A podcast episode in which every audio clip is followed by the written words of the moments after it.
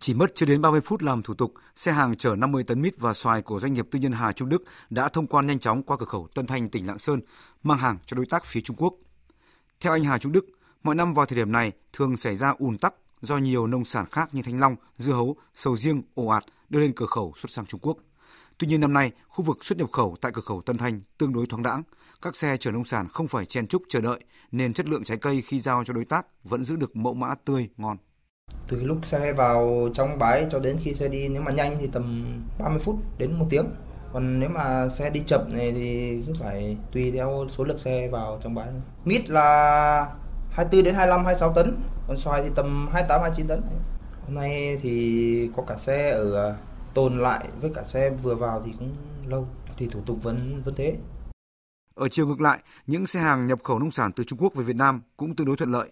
Nhập khẩu hơn 60 tấn hành tây về Việt Nam tiêu thụ, bà Phạm Thị Sơn, một doanh nghiệp tư nhân ở Bắc Ninh cho biết, để đưa nông sản vào được thị trường Việt Nam, phía đối tác Trung Quốc phải cung cấp cho doanh nghiệp đầy đủ giấy kiểm dịch thực vật nơi sản xuất, đóng gói mới có thể làm thủ tục thông quan. Theo bà Sơn, những xe chở rau củ phần lớn không có thiết bị làm lạnh nên việc thông quan nhanh chóng sẽ giúp rau củ không bị thối, hỏng.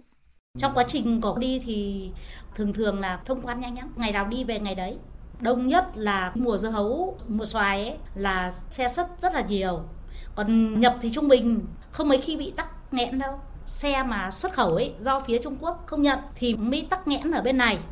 Còn à, xe mà nhập hàng ấy thì bất cứ là về là nhập cho nhập nhanh lắm. Theo thống kê của Cục Hải quan Lạng Sơn, từ đầu năm đến nay đã có trên 1.360 lô hàng hoa quả các loại với gần 220.000 tấn được xuất khẩu qua năm cửa khẩu của tỉnh Lạng Sơn, tăng 140% so với cùng kỳ năm 2022.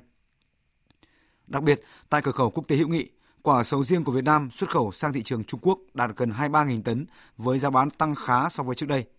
Giá hiện tại từ 80 đến 100.000 đồng một kg, trong khi giá cuối năm 2022 là khoảng 70.000 đồng một kg. Riêng tại cửa khẩu Tân Thanh, Hải quan cửa khẩu Tân Thanh đã làm thủ tục xuất khẩu cho trên 800 lô hàng hoa quả, tăng gần 200% so với cùng kỳ năm 2022. Theo ông Phùng Văn Ba, Phó Tri cục trưởng Tri cục Hải quan Tân Thanh, mặc dù hoạt động xuất khẩu nông sản đã cơ bản được khôi phục trở lại, song việc xuất nhập cảnh vẫn bị nước bạn kiểm soát dịch bệnh chặt chẽ, dẫn đến phát sinh rất nhiều chi phí khi vận chuyển sang Trung Quốc. Từ ngày 8 tháng 1 đến nay, phía Trung Quốc đã có sự nới lỏng về công tác phòng chống Covid. Tuy nhiên ấy, thì là là cái hoạt động xuất nhập cảnh đối với con người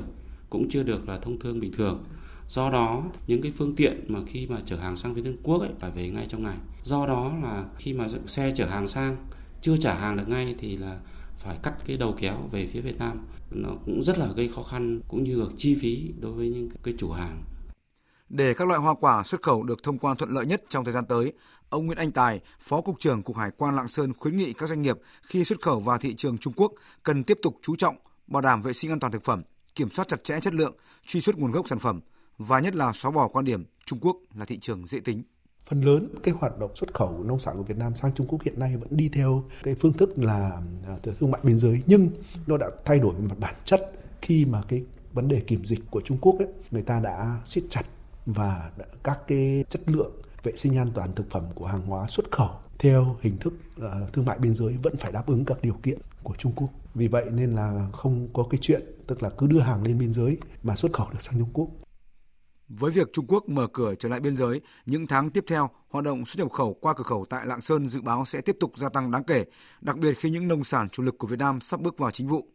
Ngoài cách thức truyền thống là đưa hàng lên cửa khẩu để xuất sang Trung Quốc qua đường bộ,